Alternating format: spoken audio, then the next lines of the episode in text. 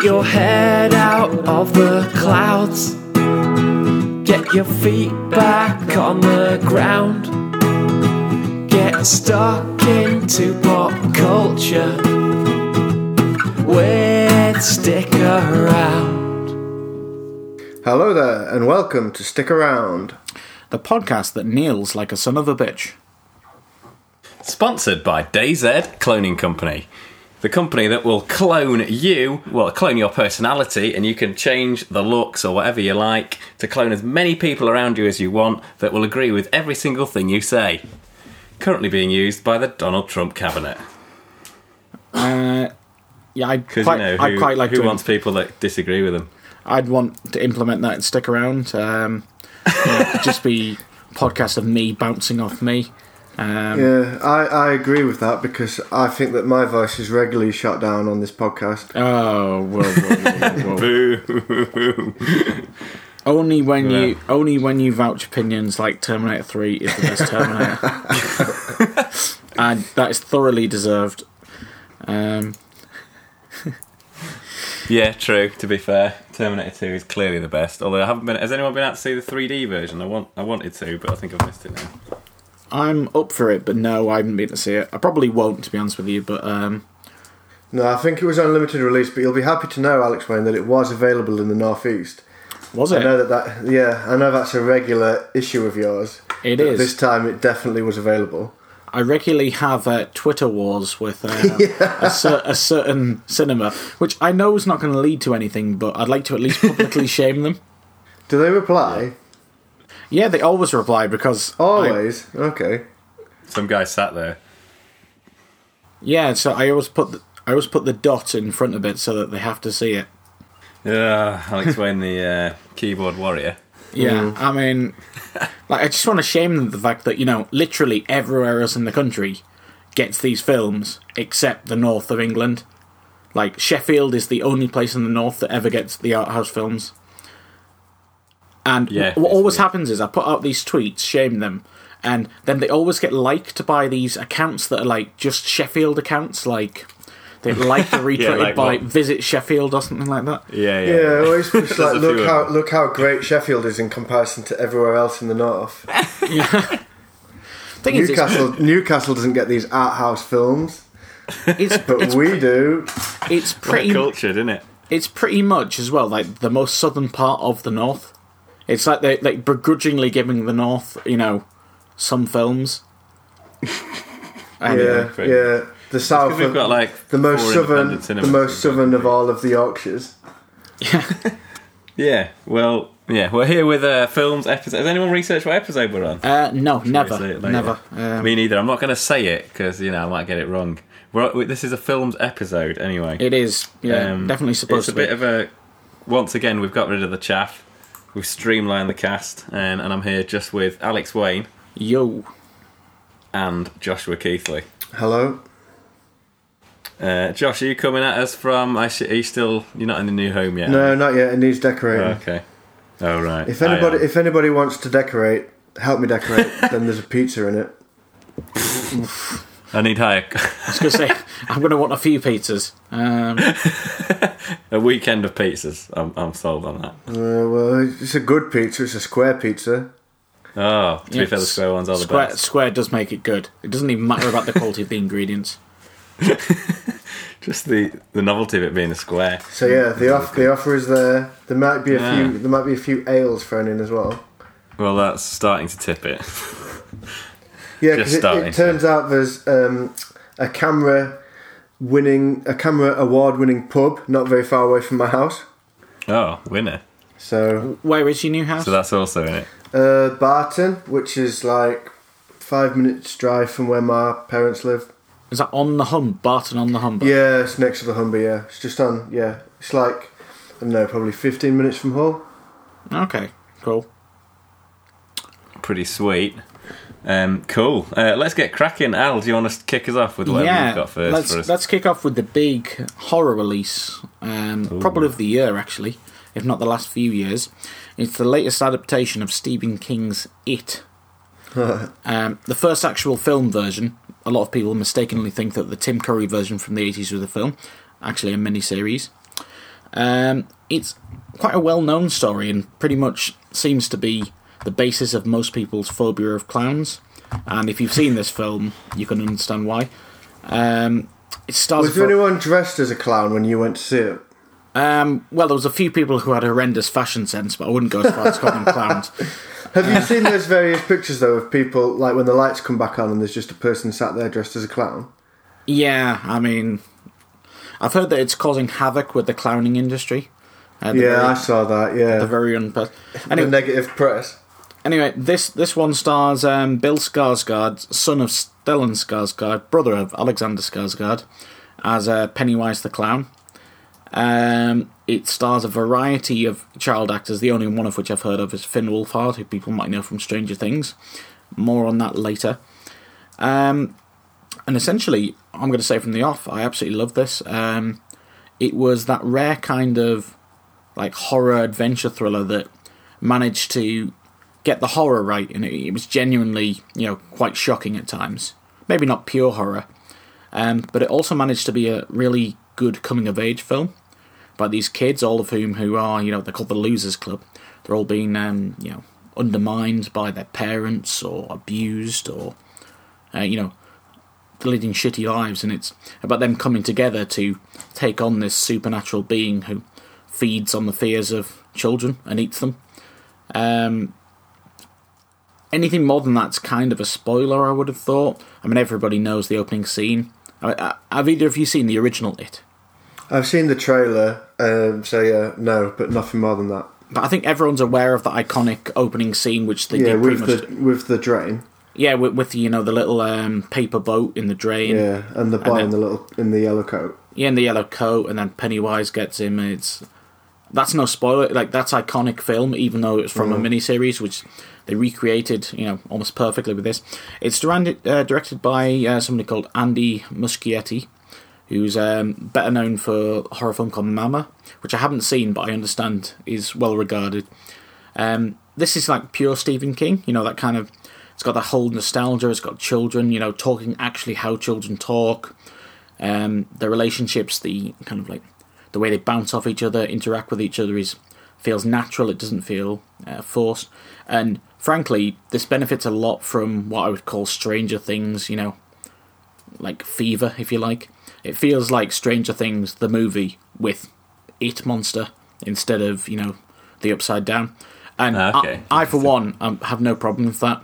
Some people you might call it derivative, uh, although frankly, for all I know, this could have been in production at the same time as Stranger Things. It's even you know got the same kind of 80s nostalgia. You've got like cinemas, which are showing Batman Return. Uh, sorry, Batman. It's got Lethal Weapon 2. All these kind of little, little hints to the 80s, and for some reason, the 80s at the minute is very much in fashion. Um, and, and why not? You know, for for a decade that was kind of all about shit politics and kind of so good, so shit it's good music. There was you know a lot of influence. Um, I really enjoyed this. As I enjoyed it as much as this coming of age tale where they're coming together to beat this monster, as I did as a horror. Um, but I was gripping the chair or gripping uh, Ellen's hand pretty much throughout because it was shocking. Um, and I really, really enjoyed it. I mean, um, I think it's weird how we've now got this decade, you know, 80s that's suddenly so in fashion is, and it's the decade to go to. And I think I said it before when I was talking about Stranger Things. I think when you base these things in the past on like iconic eras, because of the restrictions on technology, it just gives, you know, the narrative more scope. Like it's it's too easy nowadays, you know, for kids to get away. You know, they're ringing people on mobiles, they're using GPS, whatever. I think the limitations adds to a you know more frightening narrative. Um, and I would say this is another example as well of Stephen King maybe being adapted better than he can write. Um, the original novel of it, and I'm going to spoil this a little bit, but it's never going to be in the film, so hey ho. Um, the at the end, it ends in a child orgy. Don't know if you're aware of Oh that. yeah, yeah. I heard about that, but I only because no. of that article. You know that article that I sent you. yeah.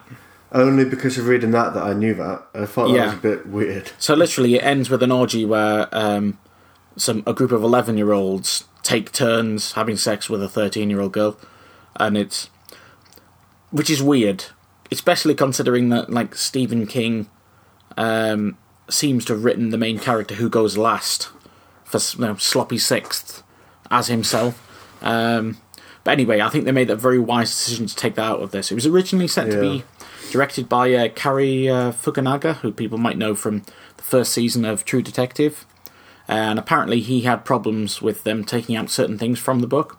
And, you know, you wonder whether he was all, all up for the child gangbang scene, but uh, who the fuck knows? Um, but yeah, I think it's another example when you put it alongside things like Stand By Me and The Shining, where King is adapt is you know great ideas man, adapted better than he can write.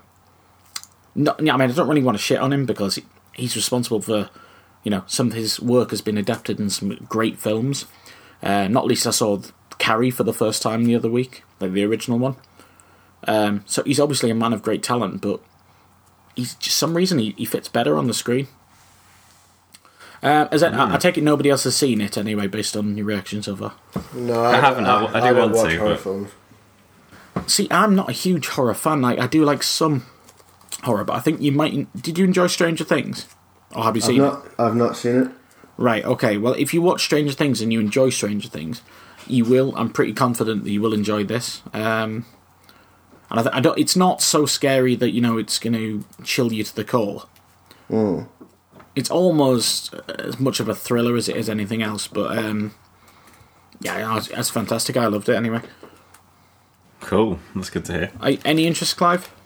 Um, yeah, I, I, I'd like to go and see it. I just don't know who I'd go with. Maybe maybe Kay will be up for it. I don't know, but yeah, uh, particularly in comparison to Strange Things because I like that. So it's got that that's kind of, same kind of dynamic, you know, kind of outsider kids banding together, you know, that whole kind of Spielbergian thing where Yeah. you're driving, they're riding around on bikes in these, you know, rural, uh, you know, Americana. I mean, it's you might argue it's derivative, but I don't care, you know. It's just yeah, good. exactly. Cool. Yeah, that sounds good. I'm intrigued. You've got me more intrigued than I was originally because I thought it was more of a straight up horror.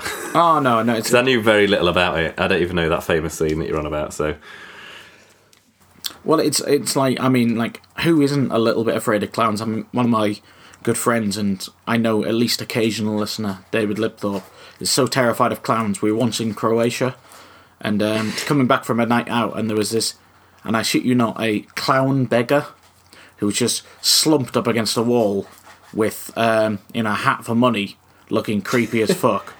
And he he is so uh, Dave is so terrified of clowns. He walked around by a mile to get home rather than going within ten feet of this clown,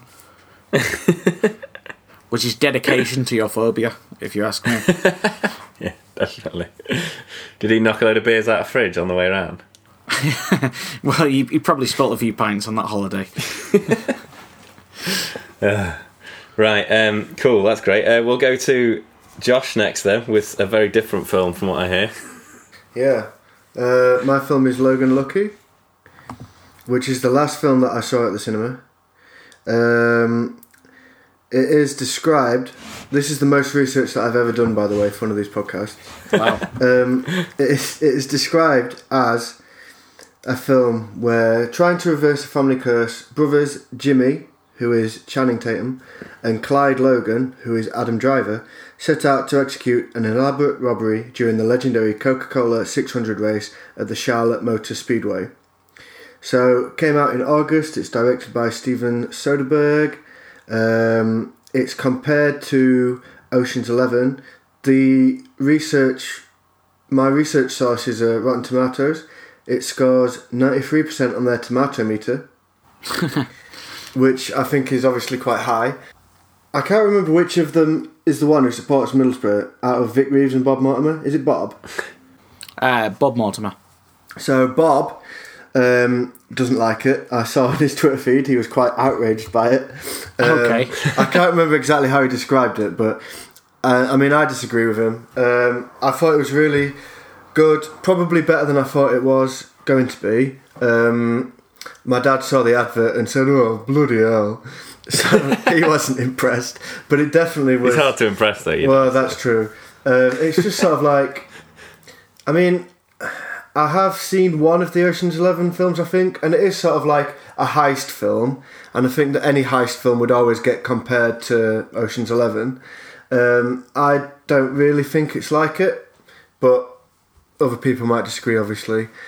The reason, really, why I wanted to go and see it was because of Daniel Craig and his role as sort of like a redneck um, with bleach blonde hair, and he was really good. He was really good, and like Channing Tatum, I love Channing Tatum. Um, it was the first time I'd ever seen anything with Adam Driver in where he wasn't Really? Kylo, where Oh, he right, wasn't sorry. where he wasn't Kylo Ren. Sorry So, that. So, so that was um, interesting. I thought he was really good. It was actually quite funny. Like there was parts of it which were really quite funny. Um,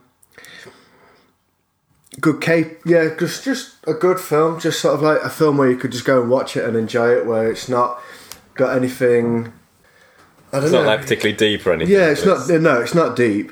Um, well, it's a little bit deep because of like there's backstory around Channing Tatum, but not really. Um, it's just sort of like light-hearted entertainment, which I think sometimes is what you want from a film. So, I definitely Yeah, would sure. recommend it. The performance of all of them, I thought was good. Channing Tatum's accent started out when he when he first started speaking in like this southern drawl. I was thinking, oh dear, but as the film went on, it sort of like wasn't wasn't it wasn't bad really, and um, Daniel Craig's was pretty good. Uh, so yeah, because sometimes I think that in films where they're set in like Virginia or other southern states of America, when it's people like putting on the accent or whatever, then sometimes it can be quite hard to understand.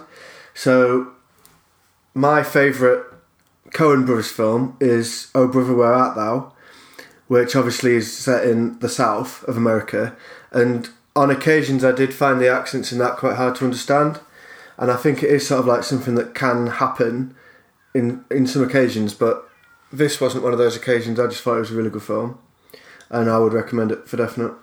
I would I would go and see it again actually. Hmm. Cool. I mean I don't That know if it's really still out anymore, but I would go and see it again for definite. I think it is, and I I only I want to go see it. It's. I've heard mixed things from people I've heard, but like people seem to either love it or hate it, which is odd for this type of film. I think. Yeah, I mean, it's probably So- one of those films. I think it depends how seriously you take it. Because I just went. I mean, like I say, I just went because I thought, oh, Daniel Craig is like a redneck with peroxide blonde hair. That would be funny. Um, you know, and he was like so far removed from James Bond. Or, I mean, the only films I've. The, I mean, I know that he was in Our Friends in the North, and I did see. I did watch. I think one episode of that when it was on the TV.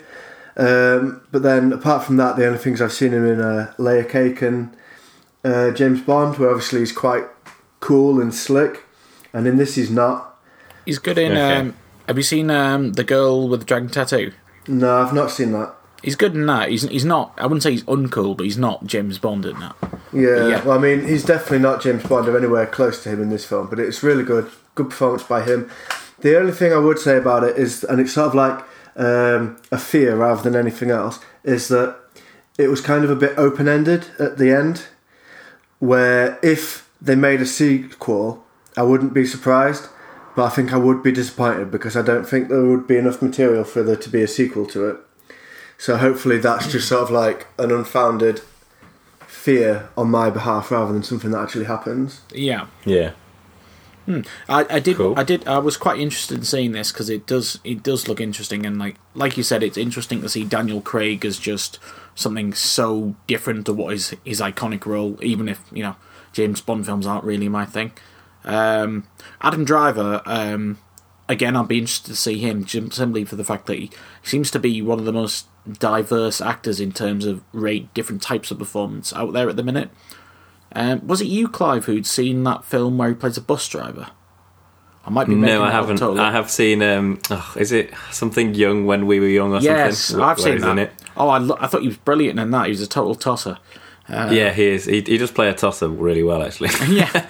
which is most of the roles I've seen him in. I don't know if Paterson, which is the one I think. you're That's the of, one. That's the one I'm thinking Yeah. of. Yeah, I've not seen that one, but I, I did, yeah. I would. I, I do want to because I do. I do like him as an actor. Yeah.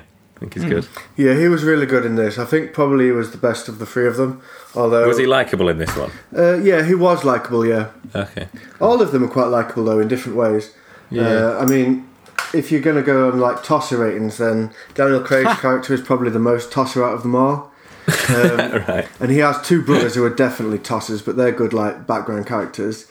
Um, Yeah. So yeah, I mean, all of the cast were really good. I thought like Channing Tatum had a daughter, um, uh, who obviously you know was sort of like a child actor, obviously.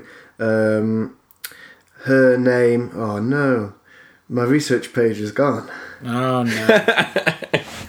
Um, It's all falling apart backstage. yeah, her name was Farrah Mackenzie, or her name is Farrah Mackenzie. I mean, I've never heard of her. You seem to be more up to date with child actors, Alex Wayne. what are you trying to say? Uh, you watch more films than me.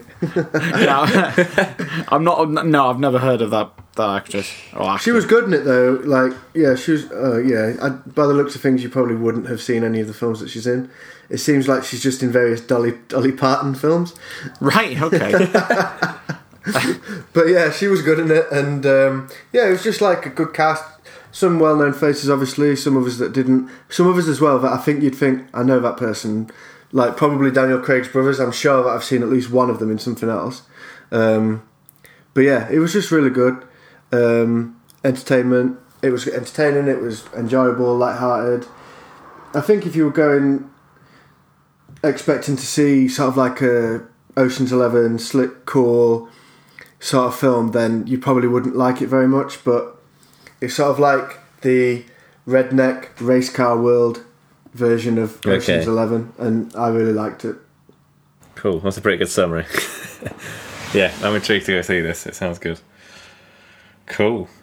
cool. Uh, we'll go on to mine then, which is uh, the big one that we just missed last time. Just, just. Just, I think it was literally coming out the day after, wasn't it, or something like that? uh, which is Dunkirk now. It's um, directed by Christopher Nolan, obviously. Stars Tom Hardy, Mark Rylance, Cillian Murphy, that guy from One Direction with curly hair. Um, Clive Harry Styles. that he doesn't know who that person is. Yeah. yeah, no, I was joking. Harry Styles. Uh, it's a, f- uh, it's a film about the Dunkirk evacuation from World War Two. Uh, for those who don't know, and please correct me if I get any of this wrong, because I'm just a Sw- Swiss layman. I know nothing about the war because I spent all of it. Obviously, I was alive. Spent all of it hidden in a cave. Um, around 400,000 British and French troops w- were trapped at the beach in Dunkirk, uh, surrounded by, by Nazis in what was uh, more than likely going to be a slaughter. But the, the film depicts the attempts to evacuate as many people as possible from Dunkirk, ve- very basically. Um, it follows three stories kind of throughout the film. For uh, a couple of Spitfire pilots is one of them. Uh, Tom Hardy being a big part of that one, the main pi- fighter pilot that it follows. Um, a civilian boat headed to evacuate the soldiers, which is uh, Mark Rylance is the sort of the big star name in that particular story, and the story of like a group of soldiers on the beach trying to get onto a boat to Britain. Um, these kind of play out at different times. So I know I've heard a few people come out and, uh, well, not literally when they came out, but people I've spoken to who've seen it who said, "Oh, I was well confused," um, and it seemed to take them a while to notice the fact that when it switched to one of the other stories, it wasn't at the same time as the story it had just switched from. If you see what I mean. Um, whereas I kind of picked up that straight away because at the start it I- did pe- say people um, can't cope with that though. It's like what we were speaking about about Game of Thrones when we did that TV episode. People can't cope with it. like everything, Oh. has, everything has to be linear, or people can't cope. See, mm, maybe not not time to debate that, but I, I'm, I get, I get what you mean, but I thought in Game of Thrones it was just lazy. I didn't think they. Oh yeah, well, yeah, no, I agree with your opinion about that now. After watching the episode that I hadn't watched the last time we spoke about it, but I still stand by my my opinion that people can't cope without with- if it's not. No, I, agree that storyline. it's not a very mainstream. Like people who only watch mainstream films. This is obviously a massive generalisation.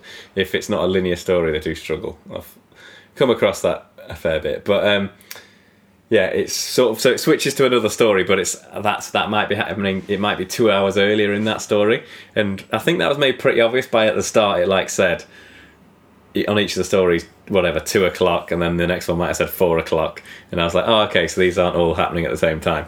But so that I kind of picked up on that, and I didn't find it particularly disorientating at all.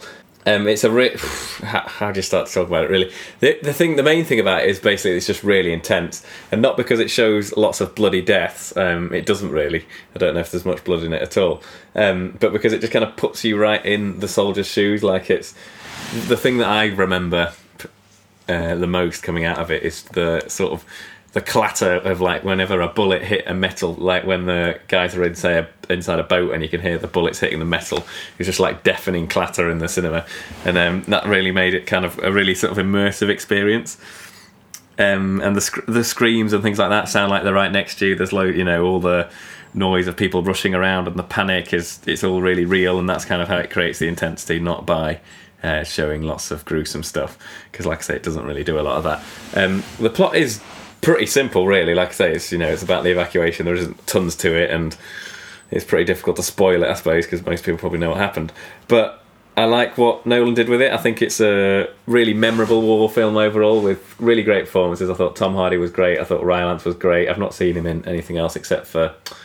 Oh, what's the one with Tom Hanks about the spy? No, Bridge of Uh, Spies. Bridge of Spies, yeah. Yeah, which I thought he was excellent in. Um, and he's excellent in this as well.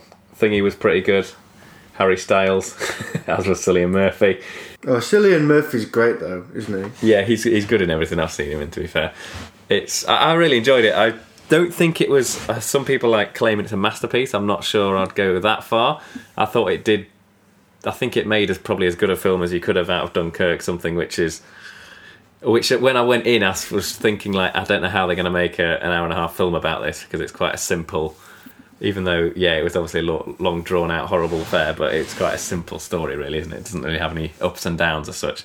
Um, but I, just, I thought it did it really well. I think it pretty much like highlighted all the just how horrendous it must have been to be on that beach, and I think it did that those parts justice. And I, I personally, I know a lot of there's you know a fair amount of inaccuracies, but they don't particularly bother me. I just yeah, I don't. That stuff doesn't really bother me because I think you know they've got to allow some artistic license in these things, and I think it was done tastefully and really well.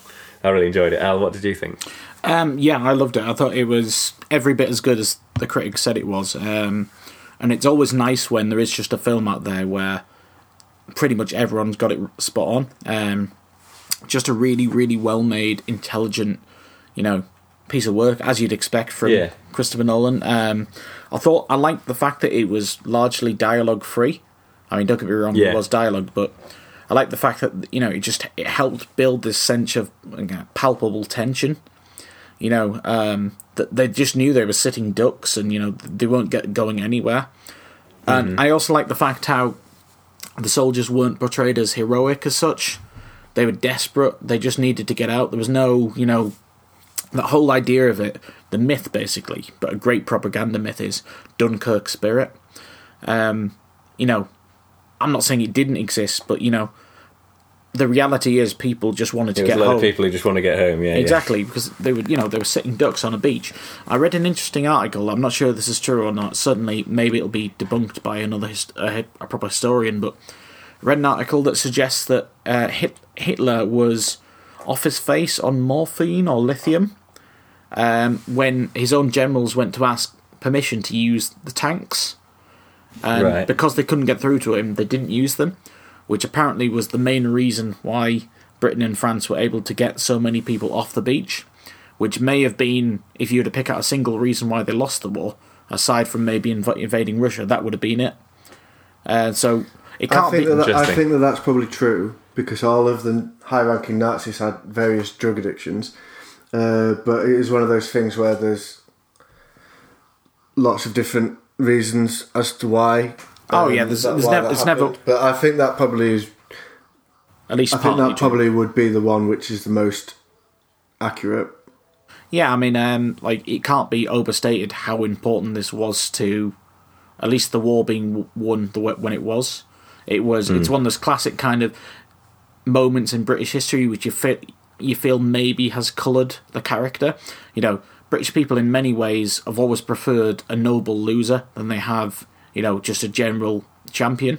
It's like part of that that spirit, um, which is kind of what Dunkirk was. It's a defeat, and I I always said to Michael when we were going um, when I saw it, I said to him, I wonder if Americans are going to get this. You know, they're going to go into the cinema and go, "What? They lost? What they celebrate?" you know, um, you know that Is, was that an American chicken? yeah, it's just like the concept of winning and losing is so different in American culture than it is in British culture. I think, although possibly that might be changing. Um, but yeah, anyway, I thought it was beau- beautifully shot. Um, I thought the performances were just the kind of understated they needed to be. Um, Yeah.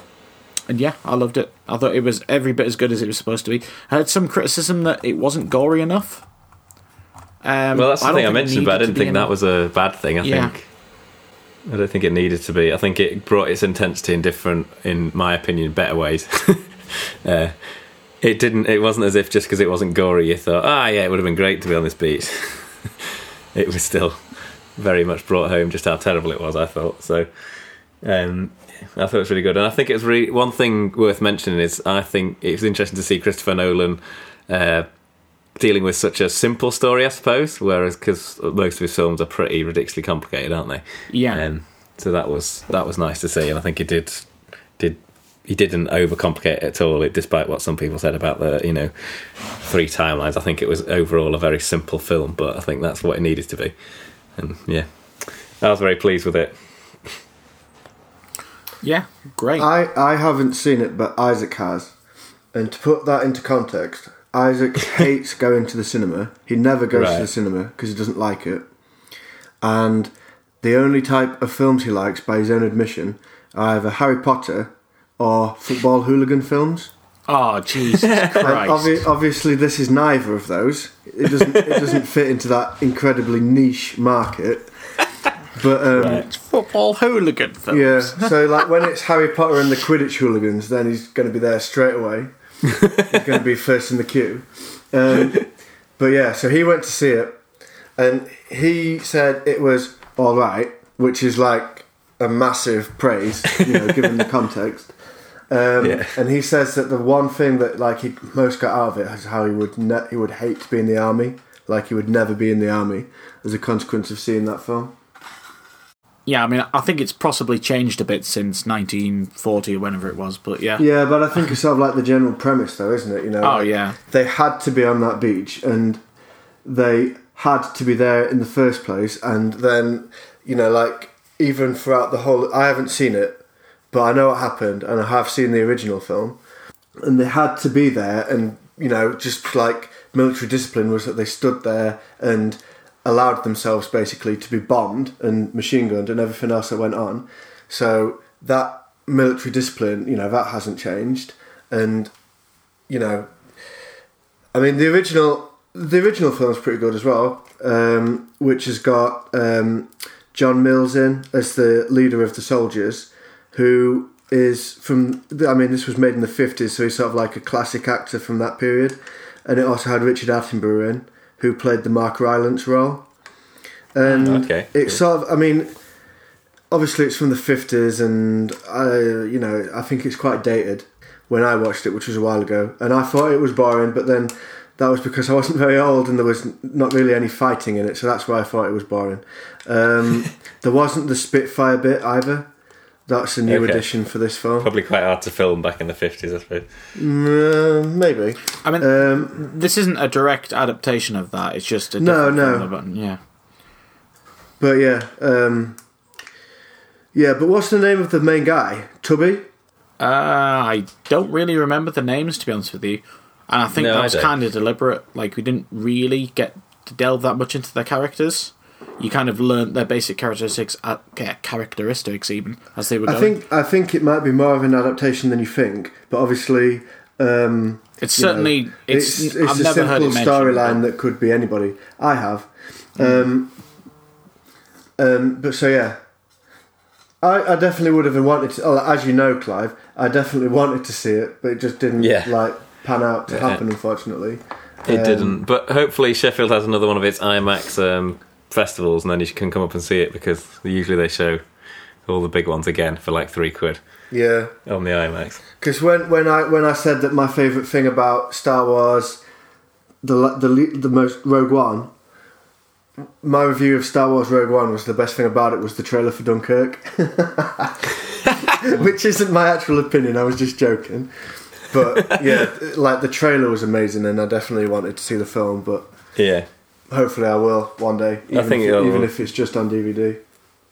cool. I, I, on that note, actually, I think it is one that is worth seeing in the cinema. I think it would be. I don't know. I don't think it would have quite the same effect on TV just because of all the, like I said, all the bullet sounds and things, and the immersion of it would be a bit different. But Yeah.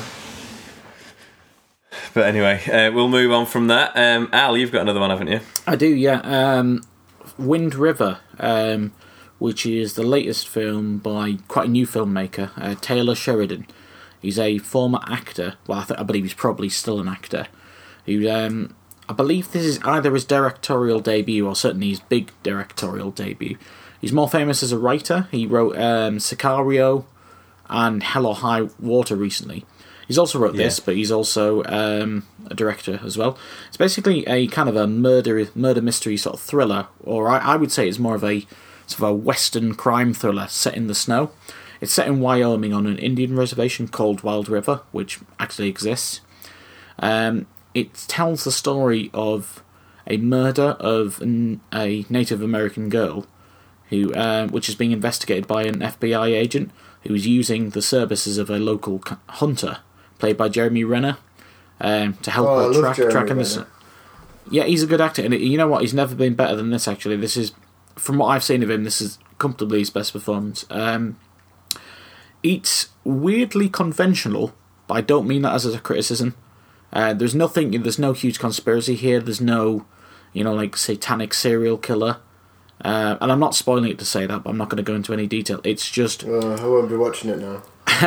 it, it's just a really it's a really sort of muscular um, sort of like nuts and bolts thriller which is refreshingly exposition free um, like you never have the you know there's, at no point do you feel patronized by this it's, it's it's intelligent filmmaking you never feel like any line of dialogue is in there just to explain to the audience what was going on if you hadn't already got it it you know it un, i mean the, the plot itself is fairly simple but it so there's never any need for that. But that seems to be a, a bit of a flavour of Taylor Sheridan's writing. Um, I mean, I really liked Sicario and I really liked Hell or High Water as well. And this seemed to be, like, he seems to be the master of kind of Western crime thrillers, setting kind of more unconventional um, settings, if you will. And I So just by Western, do you mean like modern day Western? Yeah, America? yeah, but it's a Western. It's kind of they're all kind of frontier films. Like you had Sicario, which is set on the Mexican border, with um, you know, drug, you know, DEA versus the cartel. Yeah, okay. You've got He- Hell or High Water set in you know te- Texas outback bank robbers, and you've got this one set in a you know Native American reservation in the snow. You know, desolate. You know, where you've got to go five miles between the nearest person. Um, the film is it Sounds really good. it's just really well shot as well. It's it just it looks authentic. There's nothing um, which is unnecessary unnecessary in any of the shots. So really sparse. Looks great. The action when it happens is sufficiently brutal. Like, and that's all I ask to be honest with you. It's not because I get a kick out of brutality. It's that if I want to see violence in a film, I need to see it. You know, actually having an impact. I, you know, I don't want to just see cartoon violence unless it's in the right context. Um, Elizabeth Olsen is also very good in this, the FBI agent, and there's, there's quite a few good kind of um, supporting performances. Not least by um, I forget his name now. Bear with me. I'm doing a Josh Keithley lacking, lacking, lacking for um, lacking. Oh yeah, so Martin uh, Semhai, Sensmeier. Um, he's one of these actors. He's a Native American actor who seems to be the go-to guy when you need like a Native American Like on Ken screen. Watanabe for Japanese people. Yeah, um, I mean, he's. I mean, he's, he was in the Magnificent Magnificent Seven. He's been in The Sopranos. Anyway, he's he puts in a really good kind of. He's he's not in it a huge amount, but puts in a really good cameo here. Very heartfelt. Um, now, one thing I'm going to have to address is one of the criticisms of the film that I've seen doing the rounds, which I have to say I kind of agree with, is the fact that there is a little bit of a kind of a white savior complex here. Um, I mean, as I said, it's set in a Native American reservation, and the majority of the characters are Native American. Yet you have a white FBI agent and a white hunter hunting down, you know, the killers of this victim. Uh, largely, the Native American characters in this are shown as, you know, helpless, which is problematic. Um, now, I don't know if it's simply because I'm ignorant to things like this that I didn't initially think of it as a criticism, but I think it's a fair one. Uh, I think possibly this could have been better if Jeremy Renner's character was Native American. I think that would have, you know, stopped it in a heartbeat. Plus, it would have made sense, you know, a hunter on their reservation. Yeah, I agree Um, with that. It made me think of um, a film I saw not that long ago called Mississippi Burning, um, which is again, I don't know, uh, have either of you seen that film? I think I might have No, I've heard of it. Anyway, it's it, it's set in the '60s when some civil rights activists uh, get killed, and largely it's you know about you know a series of black people being you know intimidated by the Ku Klux Klan, and again you've got another situation where largely the black people in the film are victims, you know, and they're being saved by these good white people. I think I don't mind it to an extent as long as it's not overdone, and I think you can have a white savior in there, provided not all of the, you know, people of color characters are, um, you know, seen as victims, and I think it is a bit of a problem. Um, I mean, I would say that Wind River does pay sufficient respect to Native American culture. There's nothing, um, and it does it does seem mournful of their kind of their their lot. You know what they've been left by um, you know the wider American country. They mention how the fact that um, there's an ending statistic at the end of the film where it mentions that the FBI doesn't keep statistics on um, missing Native American women, and apparently in six six thousand people on the actual Wind River reservation, uh, there's been 28 women go missing in the past 50 years. Not one of them solved. Um, So I think it, it has sufficient respect for the source material, but it does have that problem, and that stops it being a brilliant film and just a good film with reservations. Um, anyway, I think it's it's problematic, but it's a good film. Purely speaking, in terms of as a film, it's a good film. Sure, yeah, it sounds really good. I want to see it, and I'm, I'm a big fan of Sicario and uh, Hell or High Water. So I didn't realise it was the same director. Yeah, I think he's he's called it um, the third of his American Frontier trilogy. As I said, this is the first of the three that he's actually directed. Um, Yeah. Oh, okay. So he wrote the other two. he wrote the other two. Yeah, with you. Right. I would recommend it, but as I said, I've got that caveat where it's it may Mm-hmm. stick in your craw a bit, and it certainly did a little bit with me. Yeah. Sure. Sounds unfortunate. Something that could have been easily solved, like you say. Yeah, and I think yeah, it's it's I don't know, it's just easily solved, and I think I think maybe.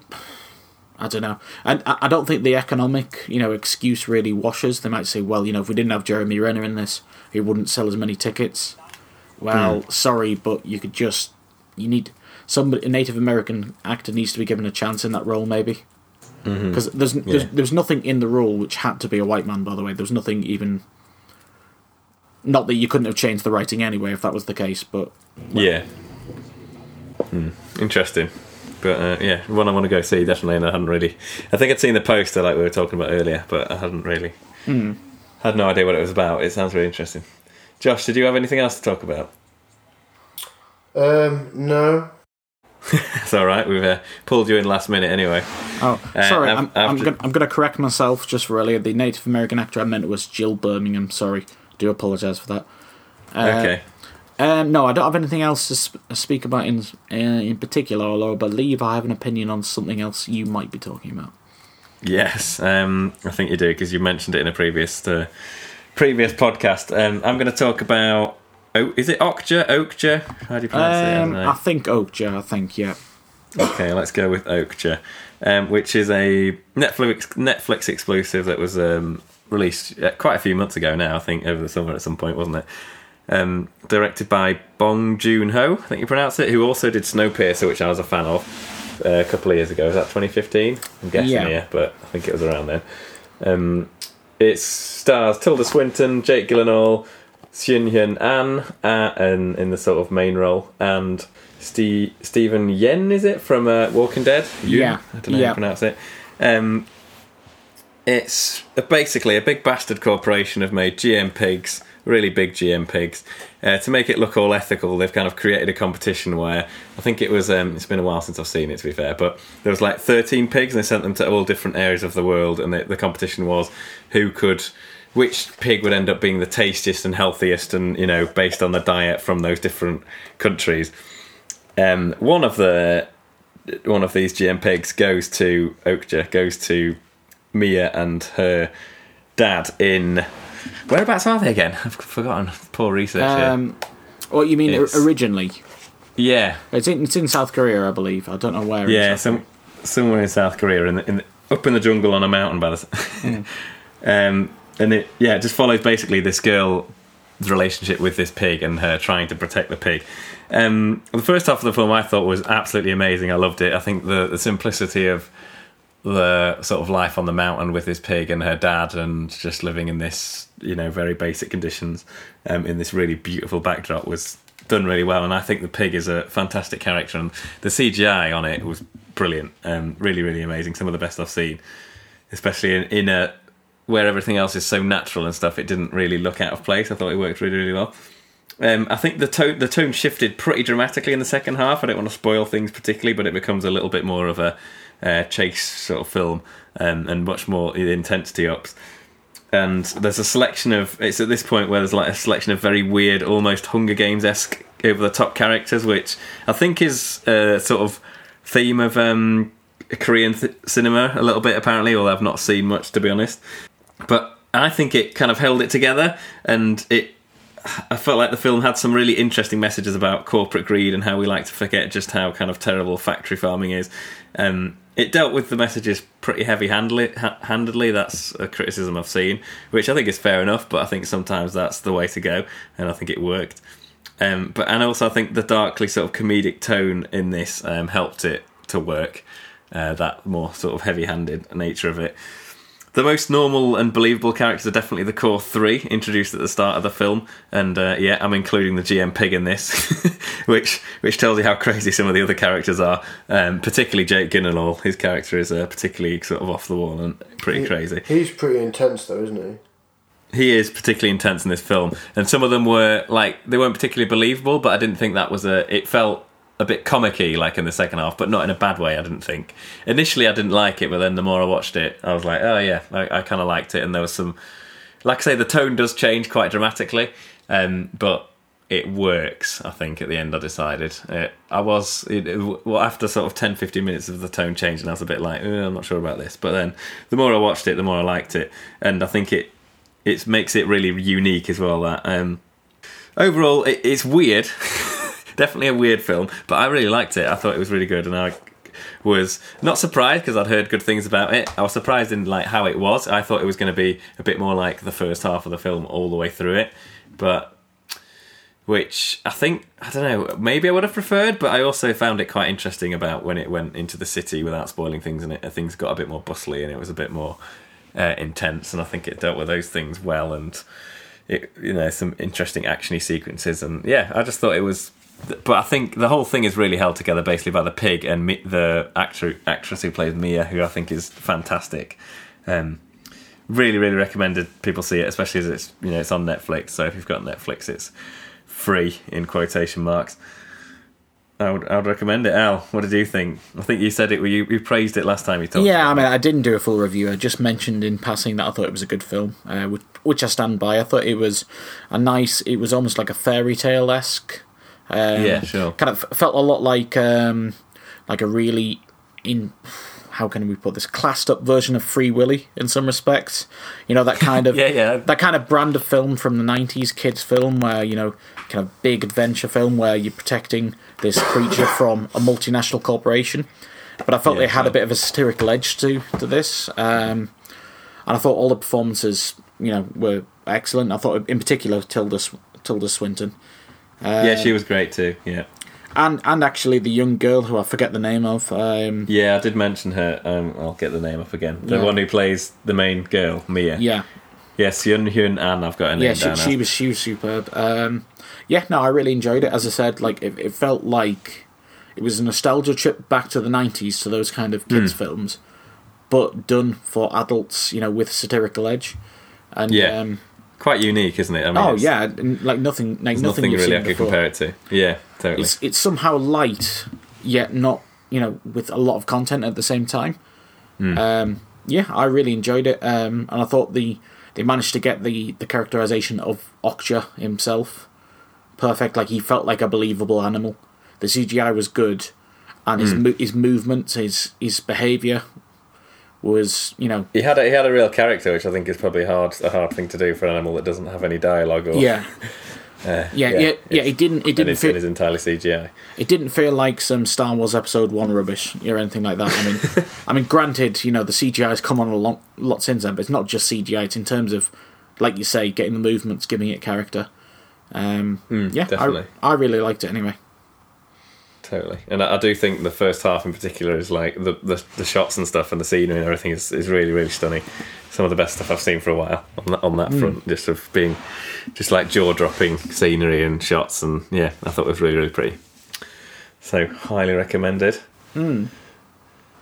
Um, cool. I think that I think we're done. Oh, is anyone? What are we all looking forward to besides Star Wars? What else is coming out? Is there? Um, I'll get my list up. Bear with, bear with No, me. you've got a list. This is Yeah, I do. Um, I mean, there's some things I'm looking forward to which don't have a release date, so they might not have made the list yet. But um, coming I soon. know, I know a film that I wanted to see, and it was being shown in Hull, the Hull View, as sort of like a one-off thing. And unfortunately, I, I couldn't go. Well, I, no, I couldn't go in the end. And also, no one would go with me.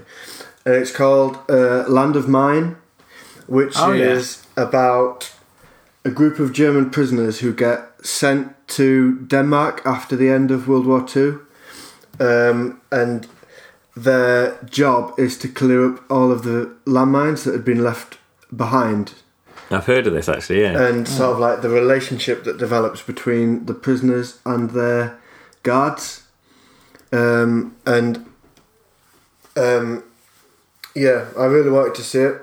Having seen a trailer for it, and then it was just on it at Hull View, so which I think you know for like for Hull, that's quite a quite a thing, you know. hey, Especially City for- of Culture, mate. City well, yeah, Culture. but I mean, it just proves it though, doesn't it? You know how cultural does. Hull is now that they're playing like Danish art house films in in the in the view.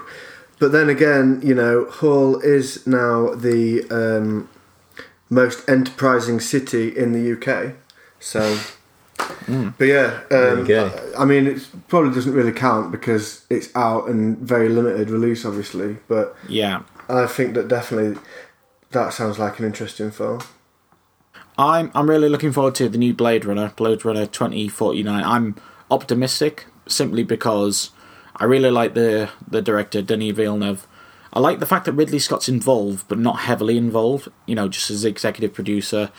Um, I like the cast. I like the fact you know it's got Ryan Gosling in, Robin Wright, um, and the trailers just look right. I've just got faith in it. That's actually out um, just the start of next month, October the sixth.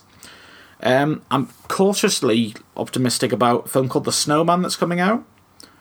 Uh, which is directed by it's an adaptation of a Jo Nesbo book, which is either Oh, going to yeah. I think it's either going to be really good or terrible. It's uh, Michael Fassbender stars in it, so you know at least you'll get a good performance.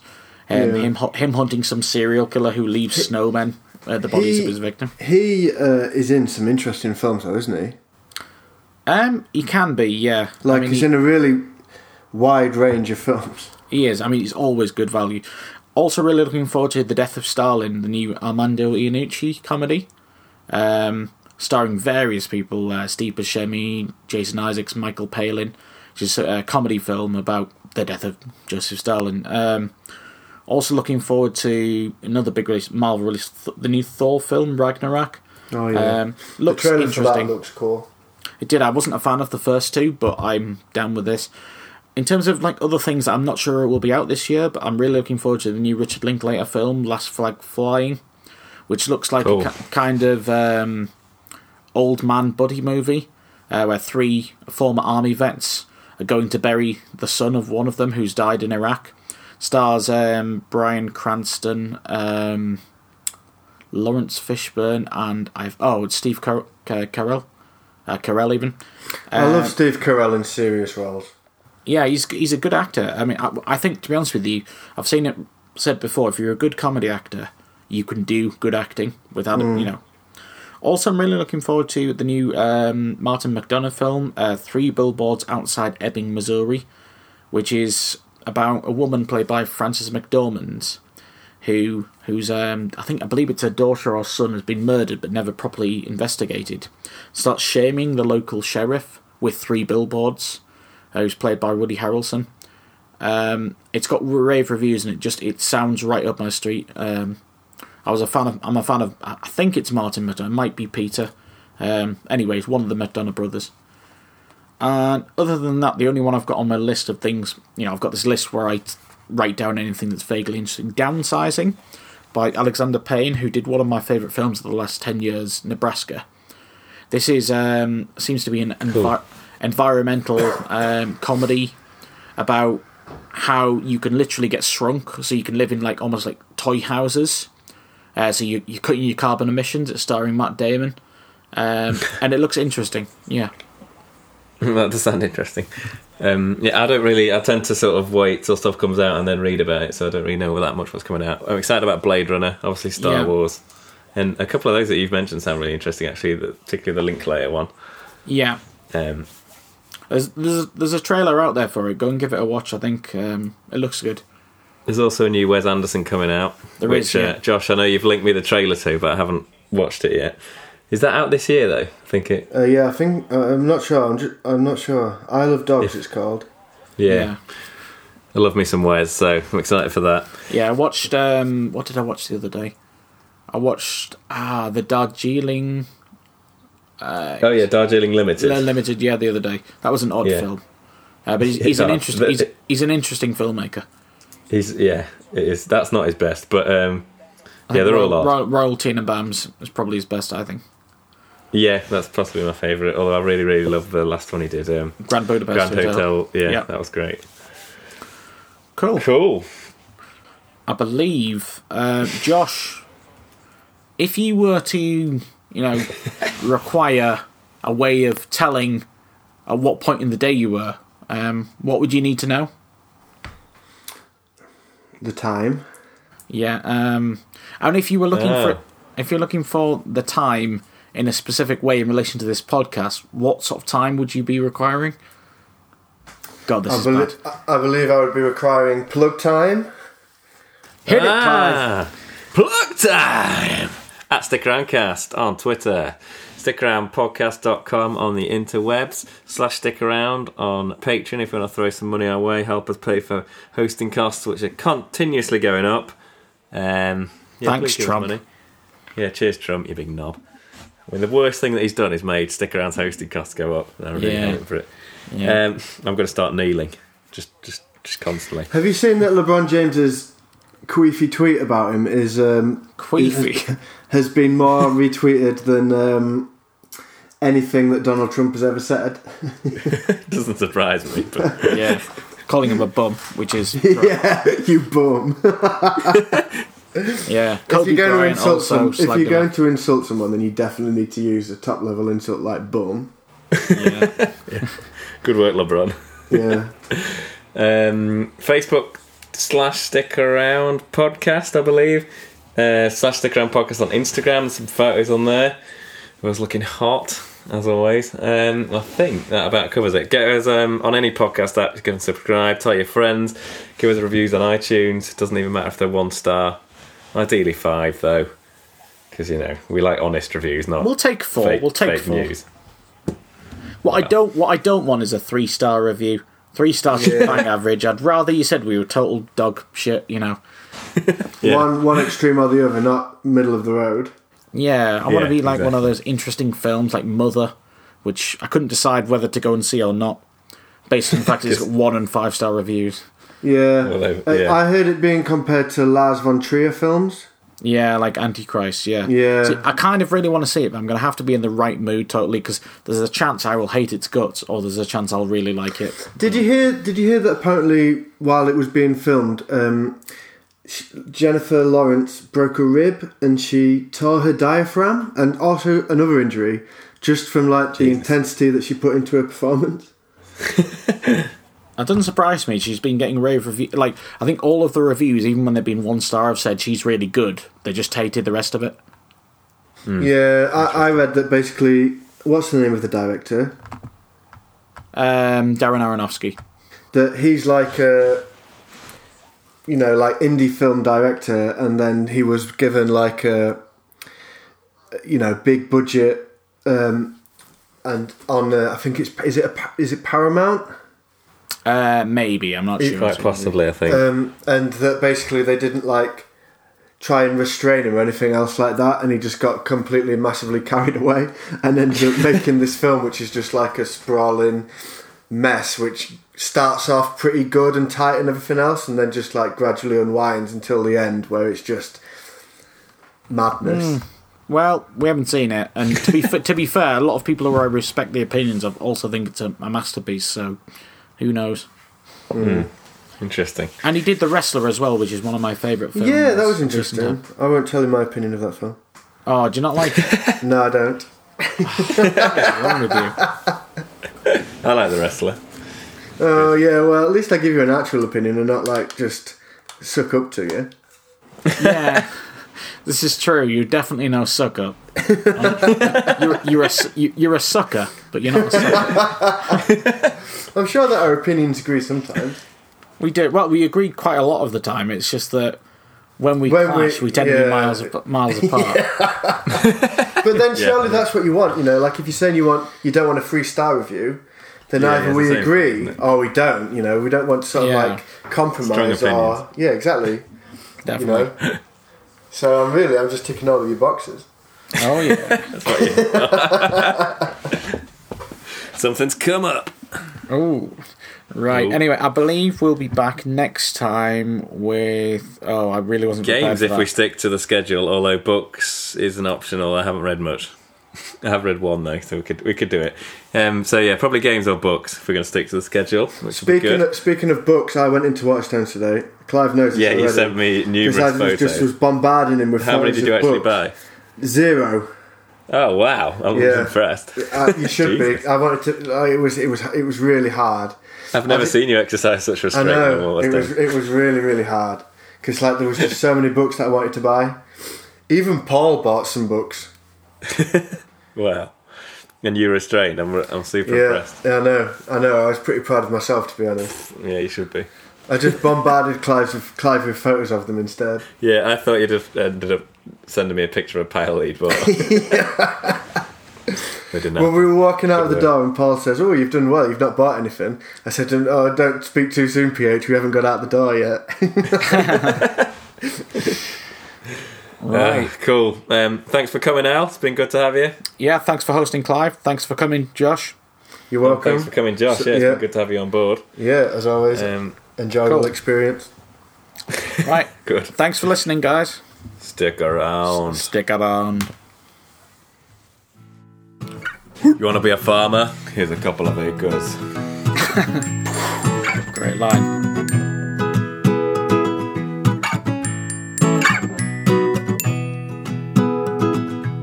Thank you all for listening.